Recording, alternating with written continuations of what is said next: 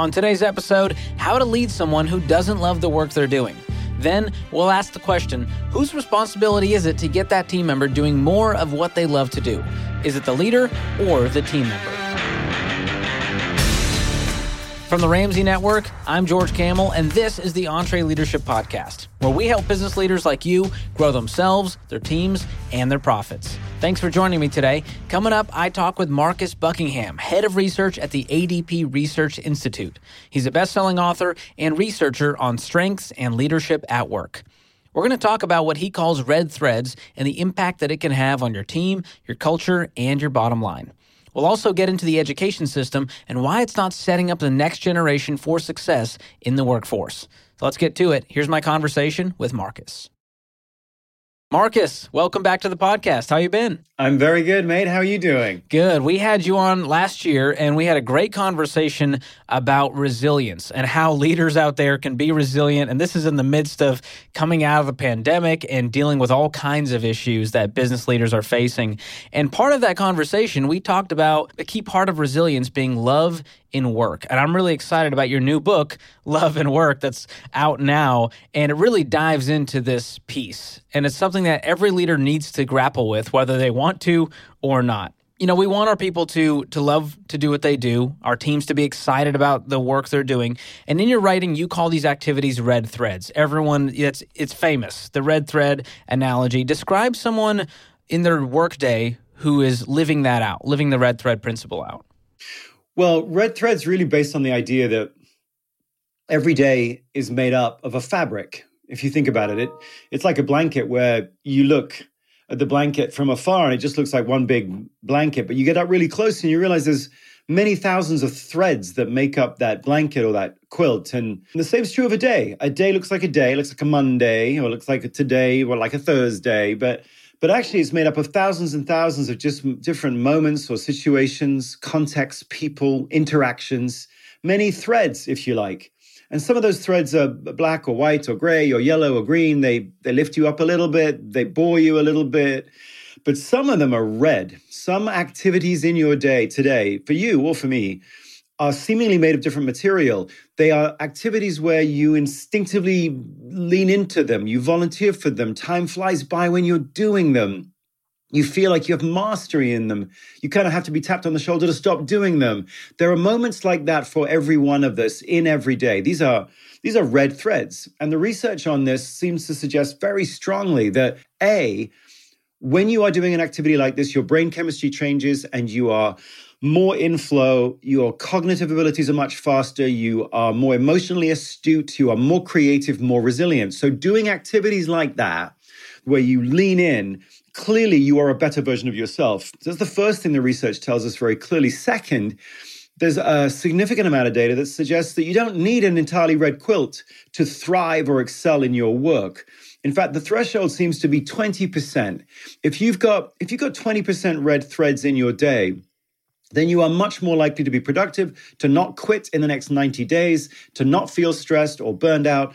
All sorts of good things happen for you when you have just just 20% red threads. You get below 20% and everything starts going south for you. But weirdly, above 20%, if you're 40% or 60%, it's not like you are three times more likely to be productive. It's almost like a little love in your day, a little red threads in your day, woven every day, though, goes an awfully long way. That's the point of that analogy of red threads. Every single day, for each one of us, has the opportunity to show us what which particular activities have those red thread like qualities for us. It's our job to pick them out, and it's our job to weave them mm-hmm. into contribution every day. A spoonful of sugar makes the medicine go down. We need that red thread in there to get us through the day. Otherwise, the monotony, the emails, the meetings, when you're not doing that thing you love, it can be draining. Have you heard any objections as you've shared this with leaders? What do they tell you? Like, oh, Marcus, that sounds good and well, but this whole red threads idea, it's just not going to work for me. What are the kinds of objections they have, and what do you say to them? It's not really objections, actually. I was with um, probably the 15 of the most powerful chief human resources officers last week. I won't, mention all the names of the companies, but just imagine all the biggest companies in the US, and it was all of them. We were talking about this. For them, it wasn't really about pushback on whether or not we need to make less loveless work. Mean, it wasn't a pushback on, yeah, you know what we have? We've created loveless work, loveless workplaces. We haven't taken it seriously. They weren't pushing back on that at all. In fact, they were saying, no, we, we realized that we've made an awful lot of jobs that were basically focused on enforcing conformity and making every single person do every single job in exactly the same way. They were also saying, by the way, that we've built a world in which we don't trust people to contribute their lives. We don't. We've got surveillance software. We've got we've got cameras everywhere. We've got uh, incredibly tight rules and regulations, so people don't have the choice even to make bathroom breaks. And I mean, uh, we've really created a world in which we are assuming that people make really bad choices. So they seem to be aware of all of that. I think the challenge that they're seeing is that you, for example, in hospitals, if you have nurse supervisor to nurse ratios of one to 60, which most hospitals do. You can't that, that nurse supervisor can't be interested in what this particular nurse loves, what she's into or he's into, and how to help her find that red thread or set of red threads today and what can I do to help you tomorrow? What can I do to help you tomorrow? All of that stuff that the great managers do when they help people find love in what they do. You can't do it when you've got an org structure of one to 60. And if you look at a lot of jobs, manufacturing, um, distribution centers, hospitals, schools, funnily enough. Um, you've got these huge org structures, which are, well, they might make financial sense, but they don't make any human sense at all. So that's the that's really the challenge for many CFOs and CEOs today, we've created organizations which almost in terms of their structure prevent people from being helped to weave their well first find those red threads in their job and then weave it into contribution. That's one of the big things that we got we have to fix. We've we've created workplaces that aren't really designed for humans. Yeah, all the rules and the policies and the red tape and the bureaucracy and the bloated organizations, that is always going to be a hindrance to those red threads where we really get to connect with people one on one. That's good stuff. So, for a company that hasn't had this mindset, they haven't taken a hold of this red thread idea, can they retroactively bring it in? Have you found that that's more difficult to go, all right, we're going to change everything all of a sudden with this organization? Well, no, because the the place where work happens in every organization is a team. You're right. There's a bloated bureaucracy, there's bloated red tapes and policies and procedures and standard operating practice. But in terms of where work actually happens, and this has been true for human beings for 50,000 years, work happens on teams. We know that north of 70% of people say they do most of their work on teams, and 65% of that 70% say that they do it on more than one team, which often is not reflected in the org chart, actually. But humans do work on teams. I don't mean just talking about teamwork. I mean the actual location, as it were, where, where work happens is almost always a place where you're relying on other people that are part of a team. So, of course, what that means is for any organization that wants to help people find love in their work, with all the benefits that come with that more creativity, more collaboration, more resilience, and so on all you got to do is start with the teams, which means you don't need big grand policies. I mean, yes, if you've got an org structure that prevents any teamwork from happening, like, say, hospitals, yes, you're going to have to look at the org structure. But for many companies, you really just have to start with the team leaders and just go, hey, what can you do? And we talk a lot in the book about what you can do as a team leader to say, uh, we're really interested in the six people on your team. We're really interested in who you are, what you love, what you loathe, how you can contribute what you love, how you can turn into contribution. And yes, we're interested in how some of the other people on the team might support or help you in those areas where you struggle, where you don't have any loves, where you're like a deer in the headlights. That happens on teams in a very intimate sort of way. You don't need new policies. You don't need new human capital management software. You just need to be able to say to team leaders, you need to be curious about the uniqueness of each of your people, particularly about which aspects of their job are red thread like. Because one of the findings from all this, of course, is that even people in the same job, let's say you got six housekeepers you're supervising, or six front desk clerks that you're supervising, even though they're in the same job, we all find different aspects of that job the things that we love. Our red threads are different, even if we're in the same job. So it's the it's the job of a team leader to be interested. I mean, that's where it that's where it starts. Just be interested in what each of your people loves to do. They don't need to do all of it. You don't need 100% red threads. Uh uh-uh. uh but you can't have less than 20%. Everything starts to go wrong. So, therefore, team leaders, hey, you are the mechanism for helping people feel seen at work. Mm. So it, it really just starts there, George. It's not, it's not really macro.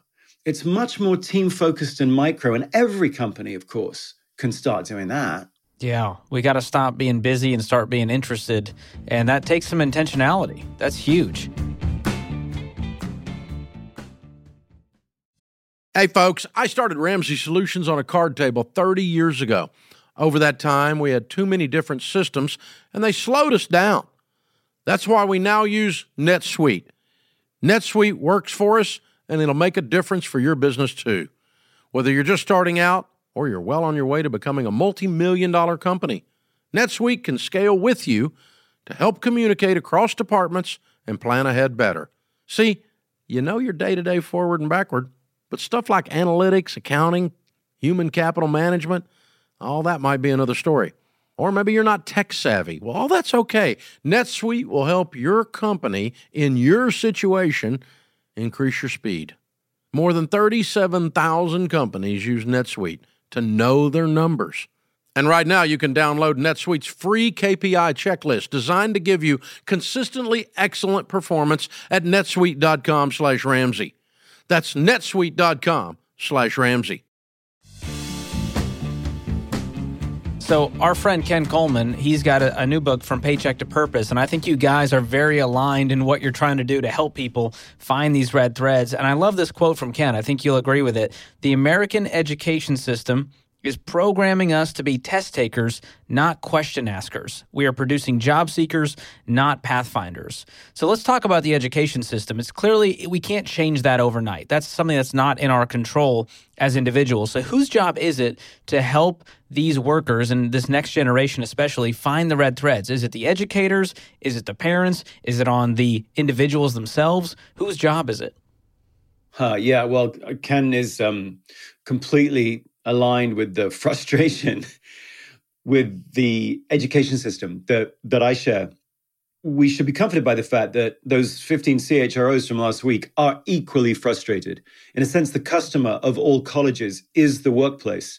And the workplace is basically turning back to the colleges and saying, I don't know what you're producing here, but you're not producing students with self mastery. You're not producing people that can come in a hybrid, flexible work environment where you need a lot more self initiative you can't continue to produce graduates who don't know themselves, who can't explain themselves to themselves, let alone to the people they're just joining on a brand new team, who may they they might not actually physically come into contact with.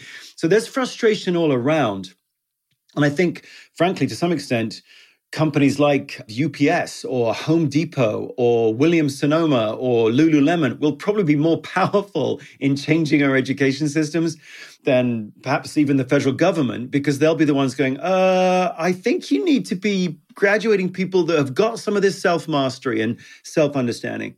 Having said that, we can, as parents, we can start this earlier than we think. Like you start to ask a kid at 11, when was the last time a day flew by? Or when was the last time an hour flew by? And even if they say video games, okay, which part about that video game? Which video games? What about it? Is it that you're playing with people or is it you're playing against people?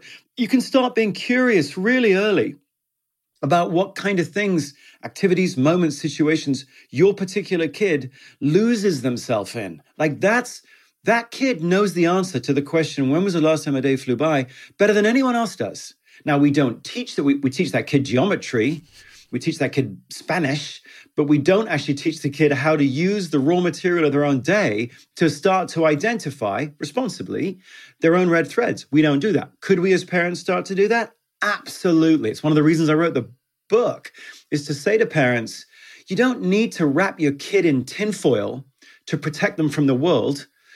Because when you look at your kid, all you see is yourself reflected back. Instead, we should be helping a kid all the way through their teenage years start to be more articulate and more, to use your word, more intentional about using a day, a regular day, to start picking out on the difference between, well, this activity is a white thread or a gray thread or a black thread or a brown, but this one, This is a red thread of yours. Okay, write that. That's why one of the things in the book we do is say, learn how to write a love note, which is, which is, I love it when, and then finish the sentence. I love it when what? like, what are you doing? And and we've done that with kids as young as 11. Wow. So frankly, George, one of the things I'm going to be doing for the next 10 years is I think we can, as parents, we can start to build curriculum that help kids all the way through their teenage years become more fluent in their own love language and how they can then weave those loves into learning, studying, or contribution at work. There's a lot we can do. Yeah, such a simple question, simple exercise, but so powerful. And in your book, you talk about this. Uh, in the chapter Love and Learning, you say the education system is built to pressure us, to separate us from ourselves. And I think that's what you're getting at with that quote, if I'm not mistaken. Yeah, no, education in this country is not only not interested in the uniqueness of a child, the education system in this country is frustrated by the existence of uniqueness in the child. Now, it's couched in lovely words like um, growth mindset, the idea that your child is basically an empty vessel and we can fill your child with whatever information we want to fill it with so long as you have a growth mindset because that kid can be whoever that kid wants to be. Of course we know biologically that's not true. Every single unique child every single unique person has more synaptic connections in their brain than there are stars in 5000 milky ways and as you grow you don't rewire your brain into somebody else's network you actually grow more synapses in those areas where you have the most pre existing. So your network, as you grow and learn, actually becomes a more defined version of your network, not someone else's. That doesn't mean a kid can't learn. It means that each, each one of us learn, derive love and satisfaction and joy from super different things, really different things. And our education system, unfortunately, has no language about that at all. It's almost like all the brain scientists have not spoken a word to all the teachers. Now, so we know a lot in terms of how the brain grows, but nothing in our education system seems interested in it. So education really is just information. I completely agree with Ken. Teaching is just information transfer and confirmation through testing. And the testing is designed to see which student is the fullest. And the best student is the one that's the fullest with the best GPA. And then, of course, we start to impose on the kid a whole load of standardized scores, which deep down don't concern the kid at all. They're just really actually scores that enable a college to brand itself as having a certain level of GPA for its incoming freshmen or a certain level of GPA for its graduates, which it can then report to the US News and World Report college rankings, which help the school differentiate its brand and get funding, which is all fine for the school, I guess. You know, brand's important. But of course, the challenge is the college is using our children as the mechanism for their funding and mm. branding. Okay, that's wrong. I mean, it's morally wrong. But as the chief human resources officers were saying, it's also pragmatically wrong because you end up graduating students who really have no idea how to talk about the unique network in their brain and what kind of behavior, strengths, loves, passions it leads to. They're clueless. I don't mean that to be cynical, but measurably, we are graduating students who are super inarticulate in describing their uniqueness and then what it might lead to in terms of roles on a team, jobs, or careers. Yeah. Man, and this all ties back to the leaders listening because they're the ones hiring these people who are coming out of this education system and they've no clue what those red threads are. And I think we we could have a whole generation of people who are aware of that, who are intentional about that, and we could see productivity go through the roof, passion go through the roof. It could change everything. So I'm really excited about the work that you're doing. And as we wrap here, we all want this fulfillment, this happiness, this meaningful impact that you talk about in the book. What's the one thing that every leader can do this week, this month to help their teams start pointing to that? Well, there's two things actually. One is you as a leader. I mean, it starts with you. Um, you know, put your own oxygen mask on first. If you don't want to burn out as a leader, and resilience is actually lower for team leaders than it is for team members. So if, if, if you want to build your own resilience and your people need it from you, then you've got to change your own relationship to your own life. You've got to not wake up and look at it as something to get through, a list of to dos rolling over from yesterday that you've got to get through or withstand. You've got to wake up every morning and try to think about intentionally my life's putting on a show for me. It's trying to show me a bunch of different threads every day. And it's basically asking you every day, which one of these are red? Not all of them, but are any today? So for you as a team leader, think about every day what red threads might I weave today? What red threads might I find today? And then weave into contribution. Every day starts that way. Change your relationship to your own life. That's the first thing that a leader can do. Because your life is showing you these threads. You're just not paying attention, and therefore they're withering. Pay attention, be intentional, because your life offers you them every day. Second, check in with each of your people for 15 minutes every week. Ask two questions What you love and loathe last week? What are your priorities this coming week? What did you love and loathe last week? What are your do it 52 times a year? It's 15 minutes with each person on your team. And if you're like that nurse supervisor who's got 60 and you 60 nurses and you go, I can't check in, I got 60 people, then your span of attention is too big. We should change the word span of control to span of attention. If you can't give 15 minutes to each of your people on your team, then you've got too many people on your team. So try and do like a little red thread exercise every week. It's what your people want. If you want to increase diversity, feelings of inclusion, feelings of resilience, feelings of engagement, the solution to all of them is frequent attention. We know that from data. It's frequent attention. So, the biggest takeaway from this, in a sense, for leaders is check in with each of your people for 15 minutes every week with those two questions. And together, you and that person will figure out what are these threads of mine and how can I weave them into contribution? And that's really what the job of a leader is in the end. Mm, that's super practical. Great takeaway for our listeners out there. Well, Marcus, thank you so much for taking the time. Super excited about your new book, Love and Work. We are pumped for you and grateful for all the research and education and encouragement that you give to people out there. Well, I appreciate it. Big thanks to Marcus for a fantastic conversation. If you want to get a copy of his new book, Love and Work How to Find What You Love, Love What You Do, and Do It for the Rest of Your Life, just use the link in the show notes. Now, this idea of red threads is great if you can find them. But as a leader, what is your responsibility in helping a team member do more of what they're passionate about? Is it on you as the leader or on the team member themselves? We're going to have a conversation about that right after this. This episode is brought to you by Trainual. Even when you're great at running the day to day, a lot of leaders struggle to delegate. But delegation is a critical leadership skill, and empowering your team by building that skill just takes having the right system in place. Well, Trainual is that system, and it's a game changer. Trainual is an easy to use app that helps document and organize everything about your company in one place. Clear outlines for every role and responsibility step by step training for all your SOPs and employee handbook content, an org chart and directory. You can build accountability tests.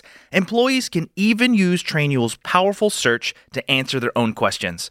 Companies using Trainual are cutting training time and related costs by up to 75%. Get started with over 300 templates and their world class support. It's time to get your entire team playing from the same playbook. Visit trainual.com slash entre today for a demo and get 15% off your first year with code entre15. That's 15% off at T-R-A-I-N-U-A-L dot com slash entre with code E-N-T-R-E-1-5. All right, we're back. Coming up, Jason Williams, VP of EntreLeadership, is going to sit down with me and talk about whose job it is to help team members find their red threads at work. He's also going to share a personal story of what this process looks like. Here's our conversation. Jason, so glad to have you on the podcast. Thanks, George. So excited to be here. And on your birthday, nonetheless. It is my birthday. Well, happy birthday to you, Thank sir. you. I appreciate it. Very It's exciting. been a good day. The team's already celebrated. My family. It's been great. well, what better way to celebrate than talking about leadership? I know. You know? I know. what I love, this thing. So, what we're talking about today is love and work and helping our team members find those things. So, here's what I want to know What do you do when someone comes to you and says, Jason, I'm having a hard time in this role? I don't think it's what I want to be doing. I it was fun at first, but I've kind of lost the, the zest for this role. What does that conversation look like? Yeah. In my experience, like there's a couple different reasons for that. Number one, as a leader, my idea is always you got to be curious. Ask questions. When somebody comes in and drops that bomb, it's probably unexpected most of the time.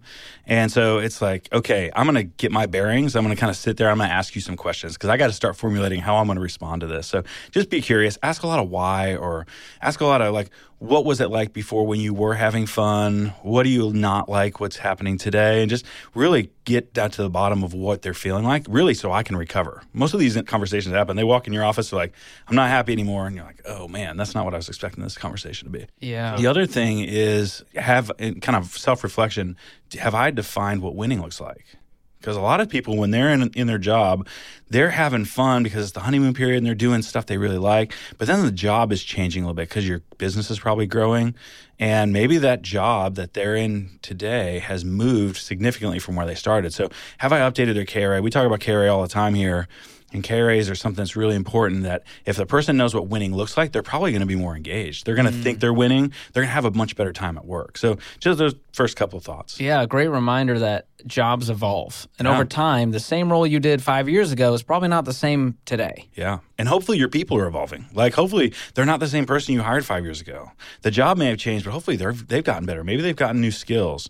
And so being curious and finding out what really makes them tick is important. And Marcus talked about that earlier with the 20%. It doesn't have to be all like giggles and they're having a great time and living in their like dream position 100% of the time. None of us really have that, but like giving them enough thing to make them feel like they can keep going forward. Yeah. Is it hard for a lot of leaders to not get defensive or go, well, I guess this isn't the place for you anymore. Time for you to go. You know, it, it's when a leader's passionate, they go, well, yeah. you're not passionate, so you yeah. need to get out of here. How do you find that line? It's a tough line. And I've done it well and I've done it wrong because my initial thing is, well, I'm bought in. Why aren't you bought in? You you exactly articulated that. But you know, it is about the other person at that point. As a leader, it's not about you. It's about the company. and It's about that other person. And mm-hmm. so it's so it's really taking my own defensive posture off and really trying to get them to understand or to reveal to me what's going on in their heart. Yeah. Well, yeah. it's interesting you mentioned that the leader has to hold up a mirror and go, well, what's my role here? Yeah. And how much of this is on me? Yeah. So, what is the leader's responsibility in helping that team member do more of what they're passionate about? Is that possible?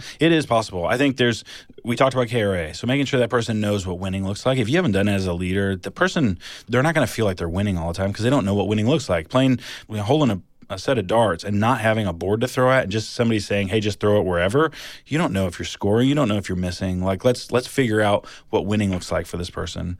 And then really the other responsibility of a leader is to be curious. Like that person probably hasn't fully thought of the reason why they've made the statement that you just said. And so it's really just trying to get behind the scenes and finding out what the question behind the question of like what are you really feeling? What really does feel good? What are you passionate about? Uh, that that's the important part for the leader. Mm. So don't get dejected, don't get defensive. Yeah. Just be curious. Yes, that's an important step. Yeah. So what is the responsibility for the team member? What responsibility do they have in this process? Yeah, I mean, I think that at the end of that first meeting, I think it's really important for the leaders set some guidelines going forward about your role and their role. Uh, Brandon Washko talks about that a lot in uncomfortable conversations. Um, and I think if you walk out of there with both of an understanding of what work you both are going to be doing, it's really important. So for your role as the leader, you want to make sure that you set clear expectations. You've given them a chance to open themselves up, that it's a safe space. And then for them, the expectation you have to set is like, are you going to do the work? Because you've said some things that you're passionate about that we don't really see the skills today. We feel like you have some raw material. You wouldn't be here if you weren't. So then let's move you forward into some of those areas of passion if there's spots. And so it's really about for the team member, their responsibilities to do the work yeah. and to be open to feedback. You know, I've had team members come in and say something similar to like, I'm not having fun anymore. I really want to be doing this. And I say, like, I've seen you do that and it's not great. And so I can help you get better, but that's not something we're not going to move you into there today because that'll actually be bad for our team. Mm, that can be a hard pill to swallow there. yeah. Yeah. And so somebody has to be open to, if you're going to throw that out there, be open to the feedback. And hopefully, as a leader, you have the relationship with your people and the trust where you can give them some hard stuff, but do it in a way that's kind and, uh, and like a way that helps say, okay, maybe not today, but let's help you get there. Yeah. So as a leader, if I'm if I'm listening to this, I'm going, Jason, I didn't hire these people to handhold and babysit and help them find their passion. You know, do you grapple with that where you go, man, I hired you for the job. Okay, do the job, you get paid, go home. Like there's a piece of that. And obviously, work is way more than that and it has a lot more meaning. But how do you talk to leaders who feel that way? Yeah, it's really hard. Marcus articulated this earlier. Love is a word that some of us are uncomfortable using. I'm not personally, but I've talked to friends and colleagues that have a hard time with that word. You do have to care for your people. And part of caring for their people is understanding that people's lives change and their responsibilities change at home. They may have a sick parent, they may have to move away. There's all different things that happen, and you have to at least care about them. Like leadership is stewardship, as Andy Stanley says, and it's mm-hmm. really important for us to steward our people. We at Ramsey we talk about shepherding people, and we know that not every organization is going to be like that, but you at least have to care about them and want to understand where they're coming from. And you know, if you're just if you have a bunch of team members that you're just saying, hey, they're just here for a paycheck and I'm not I'm just going to treat them like that, that's the loyalty you're going to get back. There is a law of mm-hmm. reciprocity there. As much as you live into them and love on them, they will in turn do that back to you. Wow, that's powerful. So we got to care, we got to be curious. And what team member doesn't want that from Yeah. their leader? That's powerful stuff. So you've seen this process go a lot of ways. Mm-hmm. You've mentioned you've done it well, you've Yeah. you've done it not so great. Tell me about a time where you saw a team member go through this transformation and there was a happy ending. Yeah. I'm reminded, as you said, that there was a guy that used to work on a team at a previous company that I worked with, and I was his leader, and he was killing his current KRA. So, one of the things we always say is, like, don't ask for other opportunities unless you're currently killing your KRA. And uh, he was killing his KRA. He was a really good salesperson in a really tough environment. And uh, he, over time, was just sharing what was on his heart about how he liked bigger negotiations instead of the day to day sales opportunities that we had. And so, really, there were a couple different things. We, you know, I hadn't seen him do that a lot. I had seen him do it a little bit. And so we tried to set him up in some opportunities to do that a little bit more and really clear understanding of, hey, we're going to give you some more opportunities, gave him coaching during that. And then eventually, like as he got better at that, I started talking to other people in the organization. I was like, hey, this guy's really good at high level negotiations in the C suite. He's not doing that a whole lot today, but I've seen him do it. I've watched him. He's been in some high pressure stuff and he handles it well. And so over time, we had a, a role and I was his advocate and I helped him get into that role. And he's been super successful since. He's on a, like a second or third company, he keeps rising up. Um, and when I say second or third company in the industry I came from, that's pretty normal. But he was rising up and now he's has a big time title, leads a bunch of people, and is doing what he's really passionate about, which was fun. Mm, so it took a leader recognizing that and giving them an opportunity. And it, I, that's been my experience here at Ramsey nine years and five roles, not six roles. Yeah. And it always took someone recognizing that, going, hey, he's he's doing great. His KRA is crushing it. But man, what if we could put him here? Yeah. He could really shine. And so there was always a little bit more rope given, an opportunity given. Yeah. And the team member gets excited and they want to excel in that. And they do well in that. And you give them a little more rope. Yeah. And all of a sudden, you see some amazing growth. Yeah, I mean, you you always hear about it with money, but it's the same thing with your team members. If you're holding them so tight that you're not letting them move up, you're not letting them move on, you're squeezing them out, and that's not the we try to keep them with an open hand. Like these are people, they have dreams, they have hopes, they have a vision for what they want their future is, and honestly, you can help them there as a leader. That's my favorite thing about leadership is to watch people grow in their career. That's my favorite thing is Yeah. to help them get where they want to go and be a cheerleader, a coach, you know, for a long time, and then cheerleader once they move on to that next step. And you're like, yeah, great job. Yeah, well, our leadership team has clearly recognized that. If you've you've quickly risen up through the ranks and now VP of Entre Leadership, working alongside Daniel Ramsey. I mean, I'm just I'm proud of you. I'm proud to know you, and I love the way that you treat your own team and you help them see those opportunities. Thank you, George. So how could, how do we unpack this for the listeners? They're thinking of someone right now who they're going, "Yep, I'm thinking of, of Bobby. Man, he he's not doing what he loves, and he's let me know, or I need to have this conversation. It's become clear. How can you help them kickstart in that direction? What we do here is we do a one-on-one meeting every week with every one of my direct reports. Now, span of control is something that's really important. Span of influence, and my previous company I had 25 direct employees. I, there was no way I could have a one-on-one with them every week. But at Ramsey, I'm fortunate, and we've set up the structure here. We have a lot tighter uh, span of control. So if you're a leader and you're starting to feel like somebody might be falling out of their sweet spot or somebody that is going to have this conversation, like sit down and root them. I, I think having a one on one meeting regularly with your team members will just build trust, will make them more open to sharing some of the things that's on their heart. Maybe during that one on one, it's happened to me a lot. You're sitting there and you're like, all of a sudden, you're listening to this team member, George, is sharing his heart. And I'm like, man, you know what? I really think George could do this. Like, we've got this other opportunity. Let me just keep asking some questions and keep watching. And that will eventually lead to you getting an opportunity.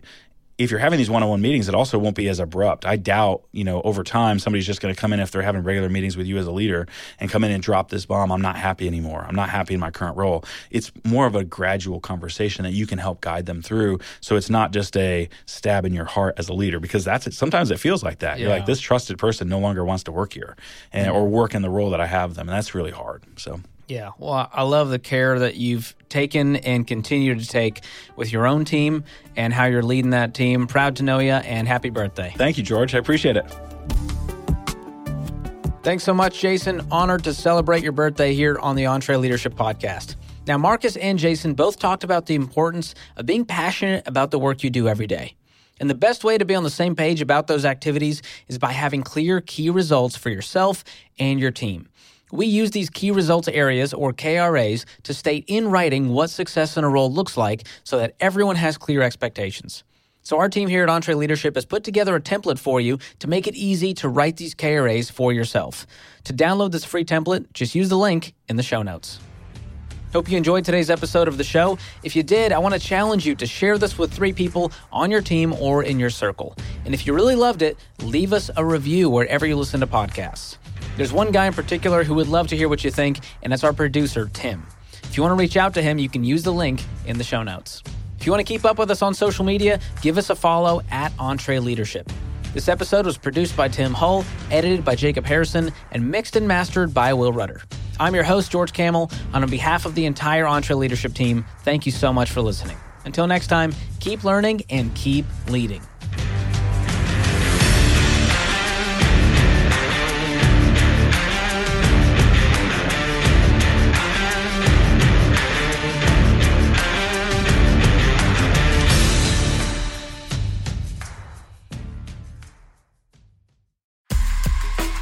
You enjoy this podcast, you should check out other great podcasts from the Ramsey Network, like Borrowed Future. Not so fun fact America has a $1.6 trillion student loan crisis, and it's out of control. I'm George Kamel, host of the Borrowed Future podcast, where we uncover the underbelly of the student loan industry and show you what you can do about it.